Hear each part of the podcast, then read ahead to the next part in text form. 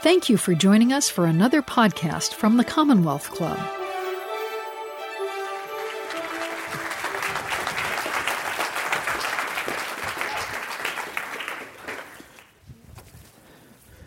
Tell Zach's younger than I am. You see how he hopped on that stage? um, hello, everyone, uh, and welcome to today's program at the Commonwealth Club. I'm Fred Blackwell, uh, CEO at the San Francisco Foundation and the moderator for tonight's program. I am really pleased that I've been excited for a while now uh, to engage with Zach Norris uh, on his book. Zach is the executive director of Ella Baker Center for Human Rights and author of the new book, We Keep Us Safe Building Secure, Just, and Inclusive Communities. Uh, as the effect of aggressive policing and mass incarceration harm historically marginalized communities and tears them apart, Zach's book asks the question uh, how do we define safety? Um,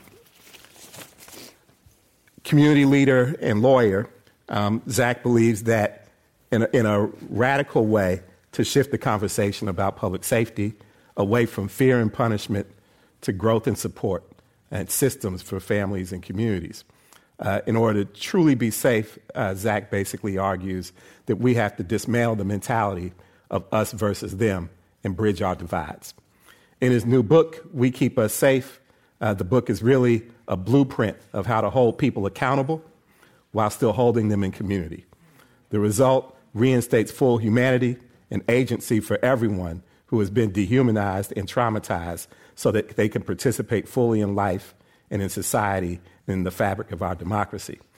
Zach makes the case that directing resources to health care, housing, education, and living wage jobs results in the kind of stability and well being and real safety that we think all of our communities want. Please help me welcome Zach Norris.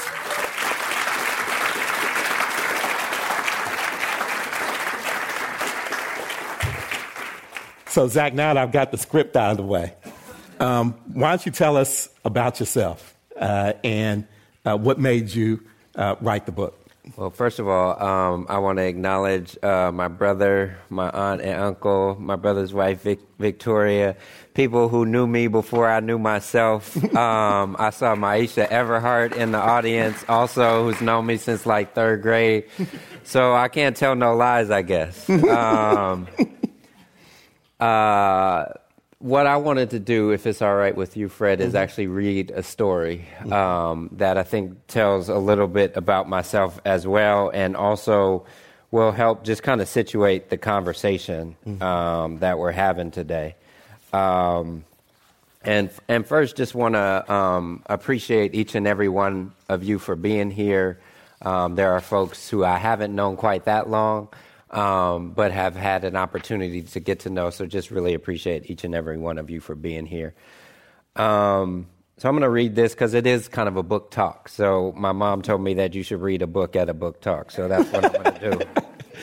Um, 1823, month unknown. A seven year old boy stood on the auction block in Richmond, Virginia. His mother was in the crowd begging her master not to sell her son. But the boy would fetch a good price. Slaveholders from the deep south were desperate for slaves since the abolition of the Atlantic slave trade in 1808, and since the cotton gin invented in 1794 had allowed the production of cotton to really take off. The price of enslaved African people had risen.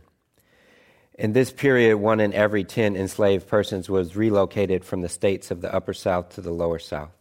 They were sold down the river into brutally hard labor in the deep South with no means of staying connected to the families and communities they had known. Slightly over half of them experienced major family separations, meaning children were separated from their parents or spouses were separated from each other. The little boy was just at the cusp of his years of highest output, too. The ages from 8 to 15 years, according to popular wisdom among slaveholders.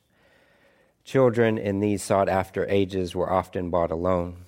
On the auction blocks, enslaved people were lined up by height, making it even more likely that children would be separated from their parents. The buyers examined the little boy as though he were livestock pulling his mouth open to see his teeth, pinching his arms and legs to find out how muscular they were, walking him up and down to detect any lameness, making him bend and stoop. In the end, he was sold to another slave master in Mississippi. His mother followed him to the wharf where he was put on a ship. When the ship launched into the water, his mother was left standing on the wharf crying. She never saw him again. The boy's name was Joseph Norris. He was my grandfather's grandfather. And I'll read just a little bit from the next uh, paragraph uh, just to kind of situate the conversation. Mm-hmm. The myth of the bad guy. These are unrelated yet connected sc- stories. This is the fifth of a series of stories I tell in the book. To scapegoat an entire group of people, making them the source of all evil, is to disregard their human- humanity. And as the United States grew from 13 colonies to 50 states, this scapegoating made it easier to justify the taking to justify taking the land and lives of indigenous people and the lives and labor of black people. There is a long, tragic through line, a, ta- a trail of tears, a legacy of trauma, from stories like my family's to the immigrant families being demonized today. In the name of public safety, to protect our jobs, our wealth, to protect our way of life, to keep our homes and families safe, America has been engineering and expanding a model of systematic scapegoating for the past 200 plus years. So I just wanted to kind of start with that as a, a little bit of context setting for the book and about myself. And I think you're getting a note over there. So already. I don't know what's happening. Right, yeah. We did something wrong already. no, no, we're getting these are questions that I'm maybe going to ask you. Oh, okay. Okay. So, um, I had I started wearing each time I went and spoke my Ella Baker Center T-shirt, and I should have w- wore it today, um, because one of the things that I want y'all to know is Ella Baker Center has helped me move from being a people pleaser to being concerned about building people power. Um, and I told this story at the launch, so you have to forgive me, Toriano. I'll tell it again. And Maisha, you know this story because you were with me at that eighth grade graduation. But um, I was very much a people pleaser. Um, I was concerned with um, getting good grades. I was staying on the straight and narrow track. I was trying to, you know, not be noticed. And that wasn't too hard because in eighth grade I was only about this tall, right? um, but my hair was like twice as tall as I was. I had a high top fade.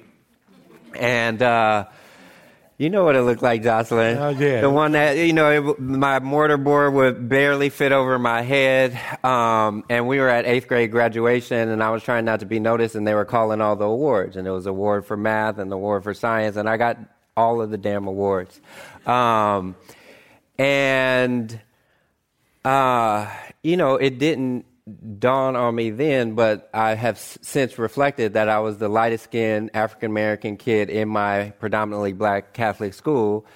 And those disparities that I didn't notice as an eighth grader, I certainly notice now doing this work inside of the criminal justice system, where it's not just across races, but also among races that racial disparities show up, right? Mm-hmm. So the lighter your skin in a courtroom, the lighter your sentence is also likely to be, not just mm-hmm. uh, across races, but among races. And um, it was the Ella Baker Center that helped me kind of see those disparities, to be involved in that work. Um, and since I have really been focused on, well, how do we you know, not be about pleasing people because this society is not governed correctly. How do we be about really building people power? So that's a little bit about me. Mm-hmm. And I want to ask you about the the timing of the book because you know I know a few people who have written books, and I know that there starts and stops, and you get mm-hmm. blocks, and you go uh, in, and you got to find funding, and just uh, all the litany of things. But yeah. it seems like the book is in its release is timed great um, I mean, it's like, you know, a lot of people are talking about criminal justice mm. issues now. Uh, there's a lot of momentum around what people used to kind of perceive as really radical ideas like police abolition and mm-hmm. prison abolition. It just seems like this book comes at the right time because it, it kind of paints a picture for people what an alternative to our current system looks like. Yeah. So, can you talk a little Yeah. bit about the timing of the book and how you view it in terms of Yeah. what's going on nowadays? Yeah, no, I appreciate that question because there's the, the, the reason I wrote the book when I started writing the book, and then there's a reason that I finished writing the book for, and those are two different reasons, and I'll tell you each, each of them. When I started writing the book, you know, the Ella Baker Center was founded in 1996, and at the time there was the super predator mythology that Hillary Clinton has been called out for, you know, invoking. Um, and they were, you know, doling out money to expand juvenile halls, to increase the lockup of young people. And so at that time, when we were fighting, it was like holding a match to a tidal wave, right? Because everybody was just piling on resources to expand mass incarceration. But over time, um, the Ella Baker Center and so many other organizations, people inside the system and outside the system, people like my uncle, um, were questioning that logic and saying, let's actually look at what gives people a real opportunity to be successful and contribute to their communities. And sometimes that was through direct action. Um, I was involved in direct actions f- fighting the super jail for youth, um, which would have been the largest per capita juvenile hall from being built um, in Alameda County. We, we tend to think, you know, like the Bay Area, progressive bastion, you know, that couldn't happen here, but that was actually what they were planning to do. And so we were in, involved and engaged in direct action and able to stop them from moving that forward. And that became kind of a spark, not just in the Bay Area, but people as far as Baltimore and Louisiana and other places were saying, oh, let's actually challenge this idea of youth incarceration. And so fast forward some 20 years by you know 2014 we're passing proposition 47 which moved resources away from incarceration and towards education and mental health services and treatment. So we got to feeling ourselves like we're doing you know we're doing some good work. Like there's this mass movement and um, bipartisan interest in criminal justice reform. And we were fighting again alameda county this time the state had been sued as a result of overcrowding in prisons, and they moved a bunch of money to 58 counties across the state. Now, you might think that those counties receiving that, that, those funds from the state would say, well, let's do something different with these funds because the state has just been sued as a result of overcrowding let's not repeat the same strategies. But that's actually what counties were doing. They were saying, let's give most of the money to the sheriff's department and to probation department rather than investing in community based solutions. So we basically waged a campaign to get them to move resources away from the sheriff and probation department and to support community based reentry supports. And um, but what we found is that those solutions were pretty lackluster. They weren't actually, they were saying they were going to do jobs, but they were mostly doing job training. They were saying they were going to support restorative justice, but they weren't actually connecting with real um, folks who had um, kind of traction in the community to actually be able to do that work.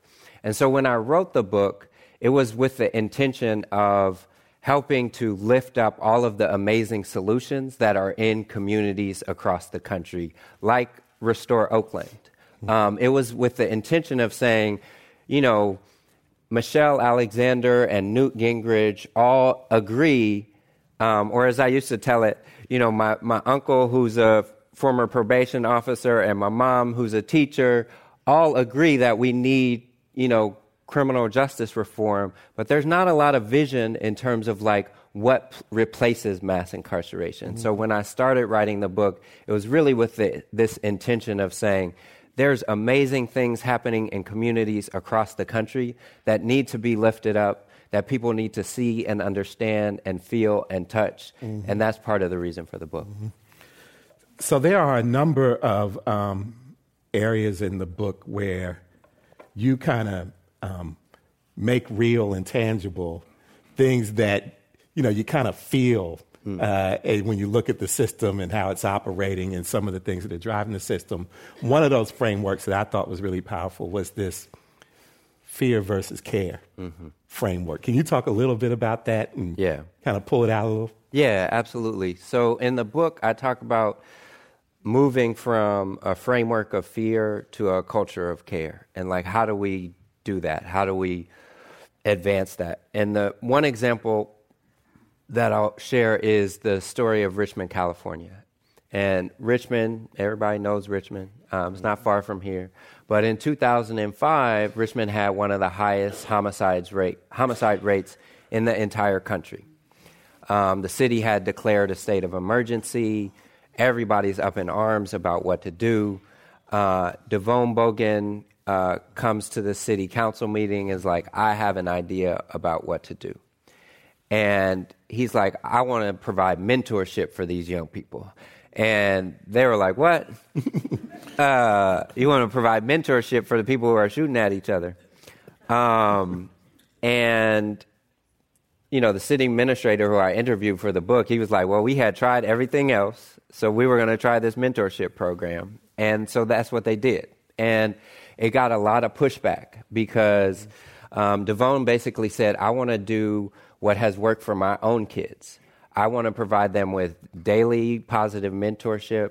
I want to provide them with some money in their pocket, and I want to provide them with opportunities to travel and kind of expand their horizons. Yeah. And um, and so, you know, quite the the the media catching wind of this was like, you know, DeVone Boggan, let me get this straight: you are paying people not to shoot each other. Um, and then what happened is he had a kind of uh, a meeting where he was bringing young people from rival neighborhoods together um, and trying to build peace and, and, and, and build bridges. And there was a fight at City Hall. So not only are they like, not only did you not stop the violence, you brought it to City Hall, right?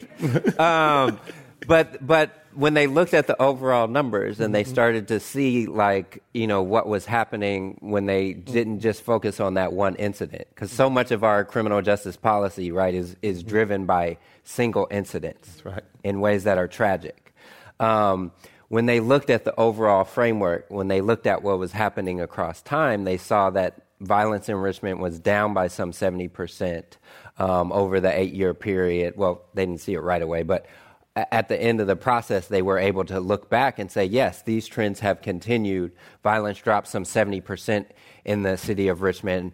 And that was as a result of DeVone um, really taking that risk with the city, but also taking risks with these young people. And those young people taking risks with him. Because when he said to them, everyone in this city has looked at you all at the, as the problem. Mm-hmm. I want to engage you as part of the solution. Mm-hmm. And they, given their experience, naturally probably had some skepticism about that. Um, but they took a chance on him, he took a chance on them. And that was meaningful not just for them, but really for the city of Richmond as a whole, because now, you know, mothers and grandmothers can take their kids to the park, right? Now, you know, shopkeepers um, can keep their doors open a couple of hours longer. And that really increased the economic vitality of Richmond as a whole mm-hmm. and was transformative, again, not just for those young people, but for the city uh, as a whole. So when I talk about moving from a framework of fear to a culture of care, is actually about trying to engage the people who have, we have historically seen as a problem mm-hmm. and who this current president is scapegoating as the problem mm-hmm. to actually seeing all of our community members as part of the solution. Mm-hmm. And, and sticking with that, yeah. sticking with that and, and scapegoating, another kind of powerful moment in the book for me was when um, you kind of drew the, the line around you know, we're scapegoating a certain set of people and certain communities around these issues. Uh, and not having the real conversation about who's really doing harm mm. uh, and what yeah. the real sources of harm are. Yeah. Uh, can you talk a little bit about those? Yeah, and I, I, left y'all with a little bit of a cliffhanger, so I hope you noticed it, but you might ha- not have in my rambling. But um, I started by saying, like, I, I started the book with one reason for writing it, and then that reason changed, right? And what happened is what you all know happened was November 8th, 2016, 9th. It was one of those days. It was bad. We all trying to forget it. But a certain someone. It's when the Alameda County housing bond passed. I think. Okay, right on, right on. I appreciate. It. We all gotta have our silver linings, Fred. You gotta have a silver lining. Um, I'll tell you my silver lining a little bit later, but um, that was uh, a moment um, in this country where we're forced to grapple with. Um, my kids came to us the next day and they're like, Do we need to leave? Because, you know, Saru, she tells our kids about what's going on. and so she was telling them about who Donald Trump was and what he thought about immigrant people, what he thought about black and brown people. And so they were legit afraid and came to us the next day like, Do we have to leave the country? Um, and, uh, you know, there is, um, t- to, I'm going to come back to your mm-hmm. question yeah. about crime versus harm, but there is a lie that this country is founded on. And it is the lie of white supremacy. It is the lie of male supremacy. It is a lie that justified rape and murder and theft for years and decades and a couple centuries. And it is an abusive lie. Because what do abusers do? They tell you, don't trust those closest to you, only trust me. They tell you, don't trust your neighbors, right? Don't trust your neighbors around the block. Don't trust your neighbors at the border. Don't trust your neighbors in distant lands, even though those folks want the same things that we do, right? And while they're scapegoating and blaming communities, they are actually hiding the real harms that they are doing as abusers. Mm-hmm. That's what abusive people do. Mm-hmm. And unfortunately, our criminal court system really reinforces a lot of those dynamics. It reinforces those dynamics by focusing on crime rather than harm. And crime um, when the police are sent out, uh, as they were, when the police are sent out, oftentimes, if there's workers who are demanding one fair wage, they are sent out to break up that strike, not on behalf of those workers who are demanding a fair wage.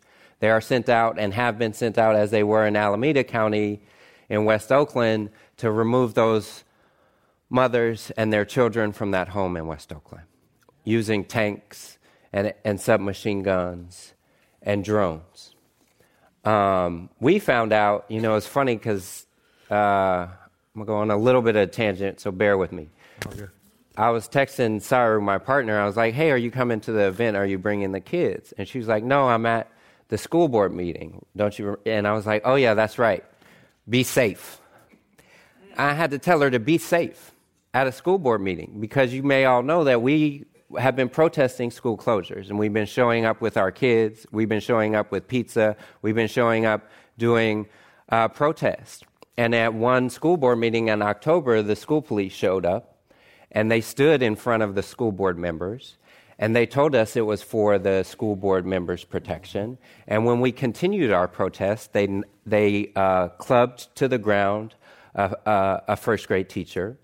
They um, beat uh, they knocked uh, a, a, kindergarten parent in the ribs and cracked his ribs. They um, injured my partner and hurt her uh, knee. She had to have knee surgery on January, uh, on December 31st. And so oftentimes the police are unfortunately protecting the status quo mm. in ways that reinforce um, injustice and inequality. So that's one of the ways in which the criminal justice system reinforces this um, unjust order. And, and it also hides harm in the sense that we're not addressing the fact that, you know, uh, people don't have housing, that um, there are, are folks who don't have enough to eat. Um, those kind of very real harms, the increasing harms of, of climate change, are not being addressed by our criminal court system. And so in that way, they are reinforcing this lie that he keeps us safe. That Donald Trump, the president, who is abusive, who is continuing these ongoing harms, but is championing himself as the strong man who's protecting us, the criminal court system is unfortunately uh, reinforcing that lie that he is keeping us safe and is doing so in ways that, quite frankly, threaten our democracy. Mm-hmm. So that is the the reason and the rationale that I came to as I was writing this book that I was like, this book isn't just about safety. This book is about the future of our democracy. And if we don't understand how we take care of one another, we aren't going to have a democracy left at the end of this process. Mm-hmm. Yeah. So I want to um, ask you a question, Zach, about um, the danger of dehumanization. Mm-hmm. Um, I, uh, in November, had the privilege to go on a trip to Honduras and El Salvador to better understand um, what was happening in those countries that was moving uh, families to send minors to uh, the border unaccompanied and to get on dangerous caravans and go through all the uh, things that drastic measures that people are doing to leave their homes mm-hmm. Uh, in these countries. And uh, in El Salvador, um, was told a, a, story about the fact that over the last four years or so, more than 2,000 um, young men had been killed in El Salvador by the police mm. um, who were uh, affiliated or thought to be affiliated with gangs.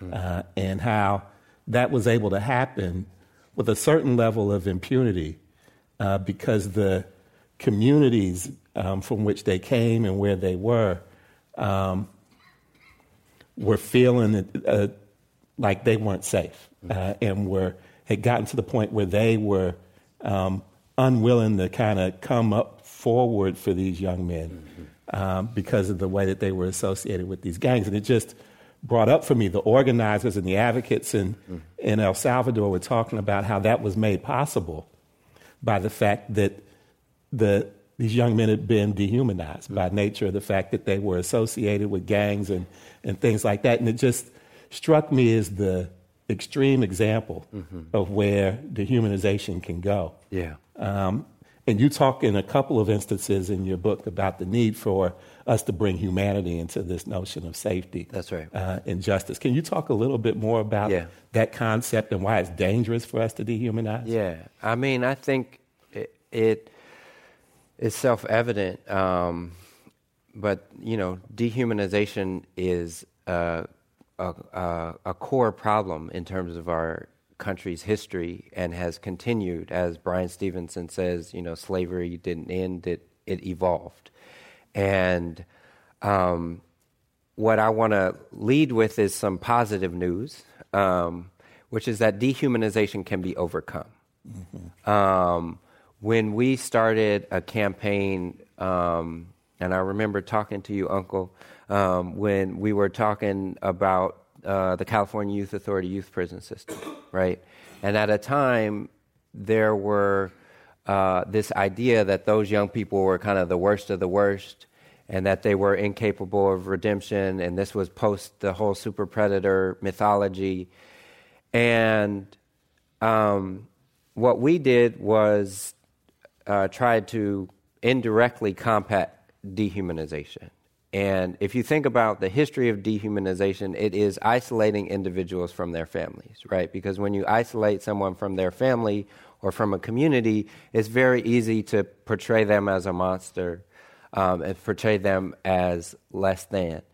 Um, but what we were able to do is just demonstrate that these young people who are being isolated in youth prisons across the state of California, sometimes for 23 hours a day for weeks and months on end, that they had folks who cared about them and who were trying desperately to see them. Um, their mothers, their grandmothers, um, community members, and we went to the Capitol and we organized those families. We organized formerly incarcerated young people, and we said, you know, these moms are traveling 250 miles on average to see their kids. When they get there, sometimes they're told that they can't visit because they have on pants that look this color, uh, or you know their kids are on lockdown, so they won't have a visit at, at all. Um, but I think as legislators started to see those families and started to understand those stories and some of the hurdles that those folks were going through, uh, it kind of broke down some of their walls. Mm-hmm. And one of the, we didn't start with a demand of like, you need to shut all these youth prisons down necessarily. We started with a demand of like, let families actually see each other. Like, make it easier for families to write letters because they were really restricting letter writing in. Let, make it easier for families to be on the phone call, uh, to talk with one another. And we were able to pass that as a first piece of legislation. And then we were able to follow up and continue to push, push for legislation that resulted in the closure of five of eight youth prisons across the state of California. Um, and the part I want you to clap for is that happened, which was dope and is a human rights victory, but also the fact that youth crime continued to, to decline during that same period. So this wasn't just a, a, victory for human rights, it was also a victory for public safety.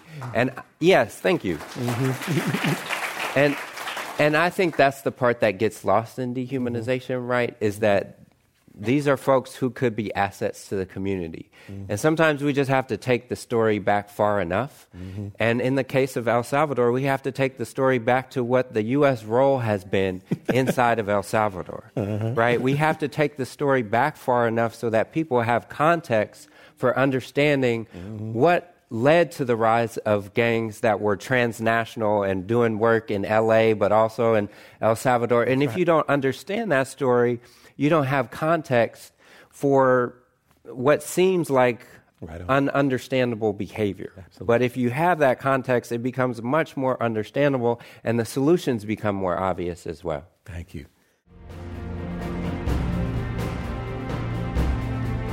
You are listening to the Commonwealth Club of California. Hear thousands of our podcasts on iTunes, Google Play, and Stitcher. Learn about our travel programs to exciting domestic and international destinations. And when you're in the Bay Area, please join us live for any of our 500 programs each year.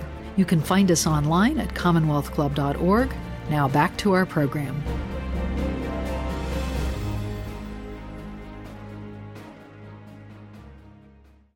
You and I both grew up in Oakland um, this question is about San Francisco, but it could easily apply, easily apply to Oakland or Detroit or Washington, D.C. Mm. Um, the question is what would you say to a marginalized and impoverished community like the Tenderloin mm. about healing the ongoing trauma of drug addiction, dealing, homelessness, and poverty? Mm. Um, well, I would start by saying um, I tell three stories um, at the end of the book, and they are stories designed at reimagining really tragic realities. Um, and they go, you know, the stories cross literally decades. And they're all of the different intervention points in one person's life that could have prevented tragedy, you know, sometimes decades later. Mm-hmm. And I guess what I would offer is that there are as mi- as many problems are, as there are. I think there are that many solutions, and that um, when we adopt a culture of care, like those solutions become more evident. And I think the problem that we still have to overcome as a country, mm-hmm. and there, and I'll talk about how I think we can do it, is that this lie of white supremacy, of male supremacy, of um, the supremacy of, of, of um, all kinds of supremacies in our, in our, and isms in our society, we need to overcome that so that people in the Tenderloin are seen as people. Um, because when there was drug addiction and problems in Burlington, Vermont, I look at, um, or at least cite in the book, how they started to flip the script when the opioid crisis was developing and it was like the police chief was the cousin of someone and could sort of see that person in themselves. Then all of a sudden all of the remedies and all of the oh it wasn't you know it wasn't lock them up anymore. It was like oh no i'm to go talk to the hospital. There was a police chief who went to the hospital and he was like no you're not doing it right can you imagine that a police no seriously though can you imagine that a police chief who was like no these folks in order to be safe, they need to, you, you need to be administering, like I'm seeing them coming back, but what if you actually, and was brainstorming with hospital staff about how to solve this mm-hmm. problem of addiction? Mm-hmm. Mm-hmm. Because they could see that person, right?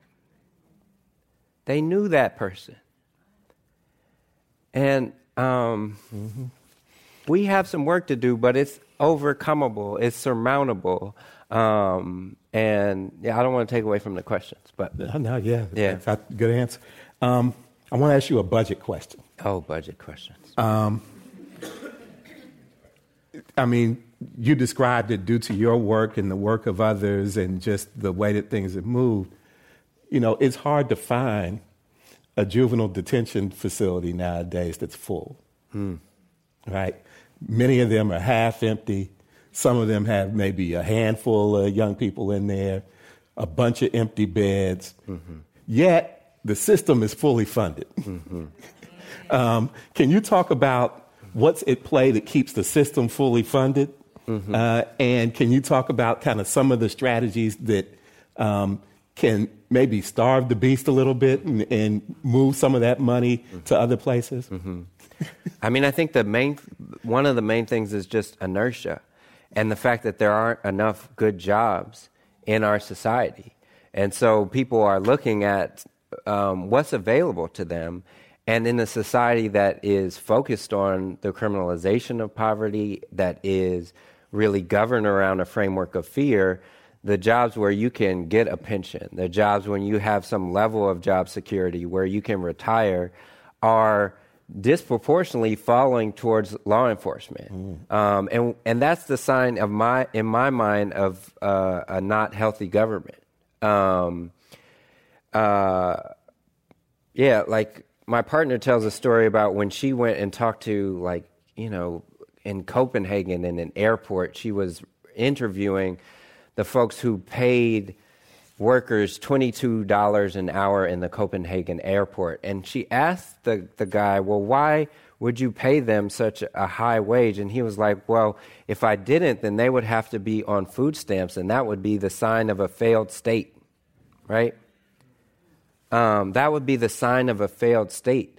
And I think, like, we have moved from a manufacturing economy where people could earn a decent wage on a high school education, folk like my father, um, to many people being laid off, to moving towards a service uh, economy that doesn't serve people, that doesn't pay people enough. And so I think if we're going to have a holistic solution to this kind of starve the beast, we need to actually look at government as a whole and adopt a more cultural, uh, uh a, a, caring approach mm-hmm. and be taking care of our elders. There's an elder boom in this country. Mm-hmm. There are young people who are without childcare. Like we have the resources we need, but we need to actually take care of each other and invest in that. And I think that is helpful for law enforcement because we don't need police officers responding to mental health crisis. We need mental health workers responding to mental health crisis. Mm-hmm. we don't need police officers responding to school discipline. We need teachers trained and supported and having counselors in their classroom. Mm-hmm. Um, and so I think if we start to see it not as a problem of like just law enforcement, but a problem as our society as a whole, then we can involve and in, invoke and, and see more law enforcement partners. But it is going to take some time because some people are still stuck on this idea that they're the only ones that can help those young people. And I know because there are some folks in our county, in Alameda County, who are like, we need to build this new probation camp because young people need housing, they need education, they need employment opportunities. I'm like, all of those things are true, and they shouldn't have to go through a cage to get those things. Right. Thank you. You know, in the book, you, as I said before, kind of lay out, I think, some really great frameworks. But before you do that, in almost every chapter, um, you tell stories. Mm. What, what was important to you about kind of telling stories is a way to frame your recommendations and frame your thoughts around where we need to go. Yeah. Um, I find them more interesting, um, and I hope that you all do too. Um, and um, I think it was important for for me to just be able to connect with folks and kind of tell my own story. Um, and doing this work, that there are a lot of very tragic stories, and I wanted to kind of do like a little bit of choose your own adventure. I, I don't know if folks remember that if you're the right age demographic, but it was like if you want to, you know, jump over the snake, turn to page 68. If you want to try to fight the snake, turn to page 26. Um, so I was trying to bring a little bit of that into the book to be able to like spark some, you know, creative imagination. I think we desperately need it. Um, one of the things that I did want to talk about is Restore Oakland as yeah. one of those examples. Is mm-hmm. we built this 18,000 square foot um, new space with the Restaurant Opportunity Centers United, Restorative Justice for Oakland Youth, Community Works West. Shout out to, to Designing Justice, Designing Spaces, who helped design this space. And basically, it's our attempt to put forward what community safety looks like when you um, do it in the interest of community members, right? Mm-hmm. Um, and there are some folks who are sitting in the, the front row who help bring that vision into being, and some of you all who, who make and, and the San Francisco Foundation, thank you, Fred, um, who helped make that possible because what we what we found as we were doing all the organizing and the advocacy and we were, you know, shutting down the meetings is like when the, when the government got the money, they weren't really investing it in ways that were transformative. So we wanted to provide kind of a visual aid. And so the first floor of that building is a restaurant run by formerly incarcerated folks and others who have been locked out of opportunity. On the second floor is a restorative justice space so people can be held accountable and still held in community. And then we're going to have organizing throughout the space to really hold elected officials accountable because y'all know and have seen that elected officials do need to be held accountable, despite what the Senate, U.S. Senate says. um, so yeah, so that is kind of another way in which we're trying to spark the public imagination, but not everybody's going to go through that space. So that's part of the reason why I wrote the book. Yeah, um, and you mentioned earlier whether it's at the federal level through kind of bipartisan work or at the state level where people are going to the voters and voters are voting for criminal justice reform also happening in the legislature. Mm. It feels like there's a lot of um, momentum around reform conversations. But I'm wondering kind of how you feel about reform uh, yeah. and um, trying to fix the existing system. Yeah. Um, and how you think about restorative justice practice in relationship to that. Um, is it do we need to do both? Mm-hmm. Do we need to focus our attention on kind of creating an alternative system? What are, what are, your thoughts there? How do you feel? Um, I do think we need to do both, and I'll give you a couple of different examples. One, I'm super proud of the work of our policy team. Um, Emily Harris isn't here, but she's been doing amazing work working with folks inside of San Quentin um, in prisons across the state of California. And part of what they've been doing is just like developing policy ideas. So we've been talking with folks about like what are the policies that impact you, understanding that a lot of these laws uh, are duplicative of three strikes, that there are a lot of opportunities to roll back unnecessary sentence additions on people's time. So not only have we been working with folks and then working with them to get those laws passed, we've also then been working with folks thereafter to actually do some of the um, work to get in front of judges to reduce those sentences and have been building out a network of of folks who are doing all the way from the design of the legislation to the implementation of it all with currently incarcerated folks and so i think the reform work is absolutely mm-hmm. important um, and I think ultimately we're trying to push towards a vision, a world beyond prisons, a world without prisons, mm-hmm. a world where we take care of one another as kind of the first response. Mm-hmm. Um, and that incarceration, if anything, is a last resort. And so um, I do think that uh, it's both and, that we need to be um, really addressing the concrete conditions inside of prisons, mm-hmm. um, and at the same time, really uh, fighting for a different vision altogether. Thank you. A um, couple of questions from the audience here. Um, I'm going to paraphrase this one, but I mean, for people who have are in positions of influence mm. in relationship to the criminal justice system mm-hmm. or who work within the criminal justice system and mm-hmm. see the need for change. Mm-hmm. What do you say to those folks uh, around this work? I have two words, and those two words are take risks. Um, it's the same advice for everybody. Um, I talked about, you know, starting off as a people pleaser. Um, you know, one of the first times I ever took the kind of risk that m- my mom was scared about um, was with the Ella Baker Center and doing a civil disobedience and getting arrested. Um, and that was a big risk for me. But even bigger than that was the, the end of the summer came and they were still moving forward with the super jail and I actually took a semester off law school and that was like a big risk because i just was on the people pleasing track just like you just keep on this education track so i think that when the status quo is greed is good when the status quo is family separation when the status quo is demonization of entire communities then we're going to have to take risks to get to safety we are going to have to take real risks to get to safety.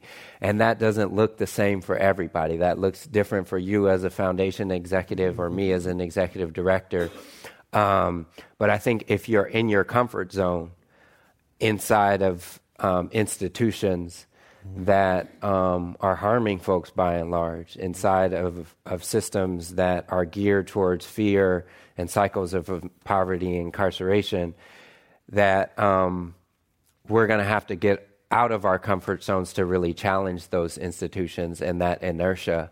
Um, so I would just offer, like, please take risks, do things that will uh, put you outside of your comfort zone.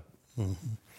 Um, here's another one. Um, given the deep seated pathologies of racism and separation and oppression and injustice, how do we create the kind of systemic change that you're talking about for restorative justice? Can you say that question one more time? Because um, given how deep seated the, patho- the pathologies of racism and separation mm-hmm. and oppression Thank you. and injustice are, yeah. Um, how do we create that kind of systemic change that supports something like restorative justice? Yeah, I don't think it's easy, but I do think that things can be broken down. And so I would break it down into a few different steps, and there are probably things to add within those steps.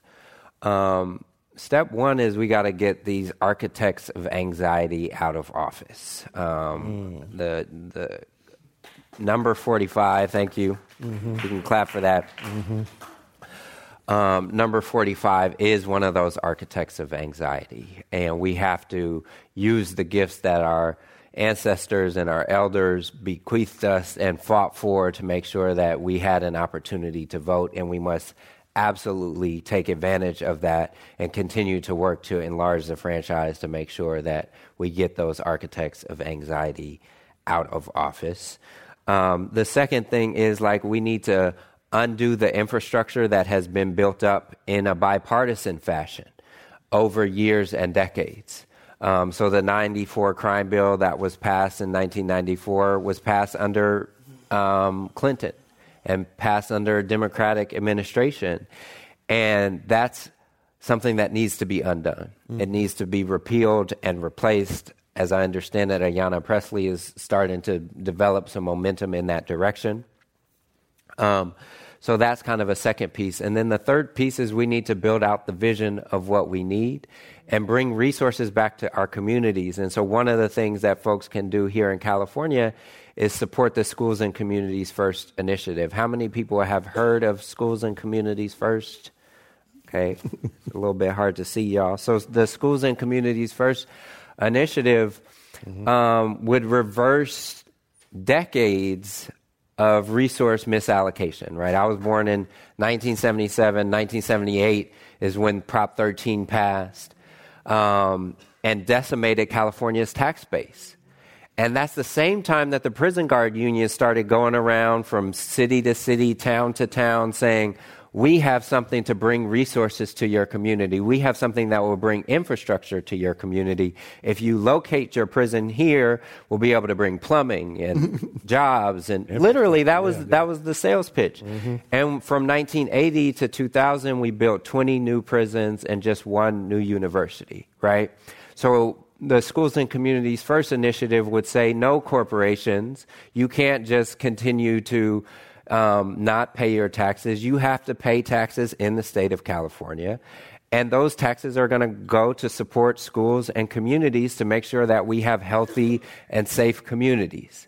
Um, and so it's not, uh, it's not a one size fit all solution. It's not an easy solution, but I think that if we um, tell the stories of who, of who our families are, if we get rid of these architects of anxiety, if we decrease the infrastructure they have to continue to uh, uh, cycle people in, in, and out of poverty and, and, incarceration, and if we bring resources back to our communities, mm-hmm. then we can actually overcome that legacy of slavery and genocide and all of those things that are still present with us mm-hmm. today.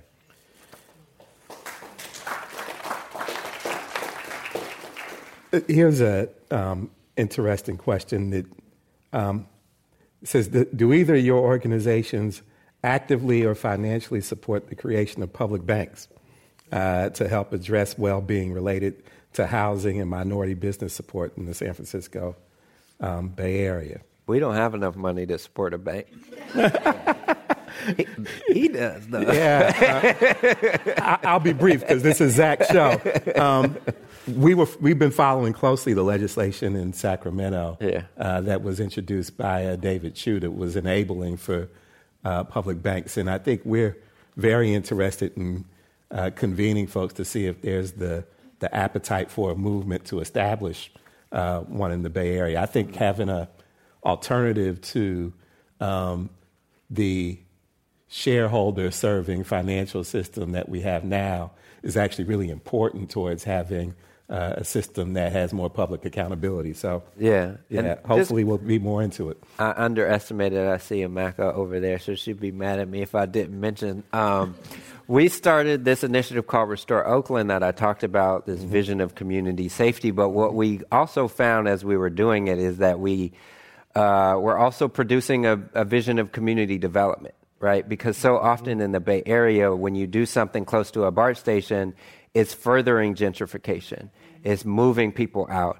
And so we found this property that was two blocks from the BART station and we developed this initiative and we're like oh this isn't just a new vision about community safety this is also us putting forward a vision of community development and mm-hmm. restorative economics right. um, and so as we were doing that work we were actually re- approached by some folks who are exploring this idea of public bank and tash nguyen who's with Restore Oakland Inc. has been kind of having those conversations. Um, not that we have the resources, but we're happy to help guide the process, right? exactly. Um, a little bit related, but I think a slightly different topic as well. This uh, person asked, Can you talk about how uh, the current housing crisis perpetuates the severing of mother and child relationships? Mm. Uh, and why is there not a care about black and brown women's motherhood? Mm. Yeah, I'm mindful of being in San Francisco, and um, you know, our I feel like our family has been kind of dispersed around the Bay Area. I don't know if you would agree on Carolyn and no, I'm looking at my family, but I feel like when we go to uh, a picnic in Antioch, and you know, folks are having uh, a picnic that is almost exclusively black folks from a particular neighborhood in San Francisco, I'm like, you know, this is not okay and this is not right. And mm-hmm. um, some of what we've been doing with Restore Oakland is trying to create kind of a stance against gentrification in East Oakland, which feels like kind of one of the last strongholds for black people in in Oakland. Period. Um, and so I don't know that I have an mm-hmm. answer to mm-hmm. that question. I mean, I hope I don't know if there's opportunity to have some dialogue with the audience, but I would love if that's possible. I don't know if Commonwealth Club does that or if that's like not appropriate or whatever. But so there are like uh, really amazing stories that we should be lifting up, and um, and I want to lift up the work of ACCE and Carroll Fife and folks yeah. who have been doing amazing work, um, really lifting up housing as a human right, and now are doing, you know, just continuing to do amazing work. So, um, yeah, just shout out to, to Carroll Fife, to ACCE, mm-hmm. and all of that work. Yeah, and on this topic, uh, you know, we were in the green room and we were um, talking about the conversation you had with Davey D. Mm. Uh, and he kind of asked the question about, like, for these kind of folks who are housing predators mm. uh, and inflicting harm in that way, do they deserve some kind of restorative justice? And um, I guess I would ask the question in a little bit of a different way, which is you, you talked about the architects of fear, mm-hmm. uh, and you talked about the real uh, kind of sources of harm. Mm-hmm. Do the do the people and the institutions behind all of that stuff are they candidates for restorative justice mm-hmm. practice? Um, I, th- I think so, absolutely. But I think that people tend to understand restorative justice in ways that are limited um, mm-hmm. as just a person and a person kind of situation. Mm-hmm. Um, and when you do restorative justice with powerful people, it can't just be a person and a person kind of mm-hmm. situation. It actually has to be um, appropriate for that situation. And so, like when you know they did um, Truth and Reconciliation in South Africa, it was through a tribunal, it was through, you know, really having a community of people speak to the harm that folks had have caused. And there were still challenges in, in terms of that process in South Africa um, that I won't go into now, but mm-hmm. suffice to say, yes, but you have to do it in a way that allows, you know, real accountability to happen. So just a kind of more micro example is like if there's a restaurant tour and that owner is harassing women inside of his restaurant um, and doing harmful things. Mm-hmm. Like there has to be a community centered process where you're developing an accountability plan that holds that person with power accountable in ways that maybe means that they don't continue to run that restaurant, mm-hmm. that they have consequences that are appropriate mm-hmm. to their station and doesn't put them in that same situation to be continuing that harm. Um, but still holds them in community and creates an opportunity for there to be lessons learned from that. Mm-hmm. Yeah. And Zach, what are you um, exposed to nowadays uh, that puts wind in your sails uh, and gives you hope? Um, well, definitely my kids. Um, one of the coolest things that happened at the book launch was um, while I was doing this book talk, um, the fir- my first ever book talk, my daughters Akila and Lena had gotten a piece of construction paper and they had found some stickers and they were going around the room and some of y'all might have signed the card so if you did i appreciate it but they were like having people sign this card for me and just saying you know thank you and keep doing what you're doing and um, that was just like amazing. That was just a beautiful thing and then you know some uh, also some hip hop some artists who I won't name, who some of the lyrics I have to just like let go by me, but still get me, you know, prepared to to to be in this fight and to continue to have energy. Um, yeah. Cool. Um, and so I believe that people um, like you and, and, others who are kind of deeply engaged in this work, um, being responsive to the uh, issues that are bubbling up in community and fighting uh, for justice from the front line uh, are heroes. Um, can you describe what your superpower is? yeah, right. uh, no. Um, no. Um, I really reject the question. Um, we um, that's why I should have brought the T-shirt. So our T-shirt at the top it says Ella Baker, and it has a picture of Ella, ba- Ella Baker, and it says "She led, so can you." Mm. And um, the idea is that she believed in the power of everyday people to make change. She organized with students and with sharecroppers and she held powerful people accountable. Um, sometimes people who we revere, even like Dr. King, she was like, "You got a great thing going, and you know, here's the way in which I want to bring students and other people into this movement." And so, we don't always get it right as an organization, but that is definitely part of our ethos. And the thing that I said at the last book talk is like, I know that each of us can take the risk that we need to get to safety because I did it. And I am a hella people pleasing. like I said, you know, get the awards, stay on the track, be afraid. Um, but the thing that is amazing is that courage is contagious, right? Courage is contagious because when you get up there and you stand in your power, um, and when you you know you say no, Alameda County, I'll be damned if you build the biggest super jail for youth in our county, um, and you know, and then you know they arrest you, they put you in jail, and you get out, and you think that they changed their mind, but they still went forward anyways. But then you stick to it, and you keep at them, and you focus on that one supervisor, and she changes her vote. And then people, you know, hear about it here and they hear about it there. And um, that just picks up. And so, one of the things that I know is that in this moment of fear with this president that we have, like people might be feeling like, oh, we can't do it. But think about 1996. Think about Pete Wilson as the governor of California. Thinking about, think about the lies and the, the, the misinformation that he was spreading and the propositions that were coming down year after year after year and the prisons that were being built year after year after year and what a sea change we've had in this state. And that's not to say that everything is mm-hmm. perfect, because it certainly isn't. But if I could not have imagined where we were, where we are now in terms of criminal justice reform in, in, at the turn of the century. And so we can do this.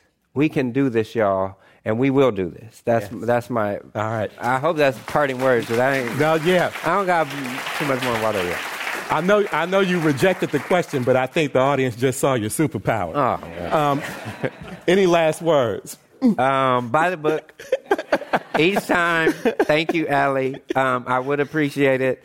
Um, we haven't yet figured out how to get books inside to uh, folks in prisons across California because it's a hardcover book but we are aiming to do that. So we are working on that. So if you don't have, if you don't want to buy the book, buy it for someone else. And if um, you can donate to the Ella Baker Center, also help us get the books um, to, out far and wide. And and please, like, spread the word and and tell people about the book. We really would appreciate that. Um, and all the proceeds go to the, supporting the Ella Baker Center after the publisher gets their money. Yes. so, Zach, and I think the audience will agree with me. Thank you for the book. Thank you for your thoughtfulness. Thank you for your work. Um, the book, again, uh, is We Keep Us Safe Building Secure, Just, and Inclusive Communities. I want to remind everybody that the book is in the back. Uh, and with that, we are adjourned. Oh, what's up? I don't know about the gavel at the end of the thing, but that's all right.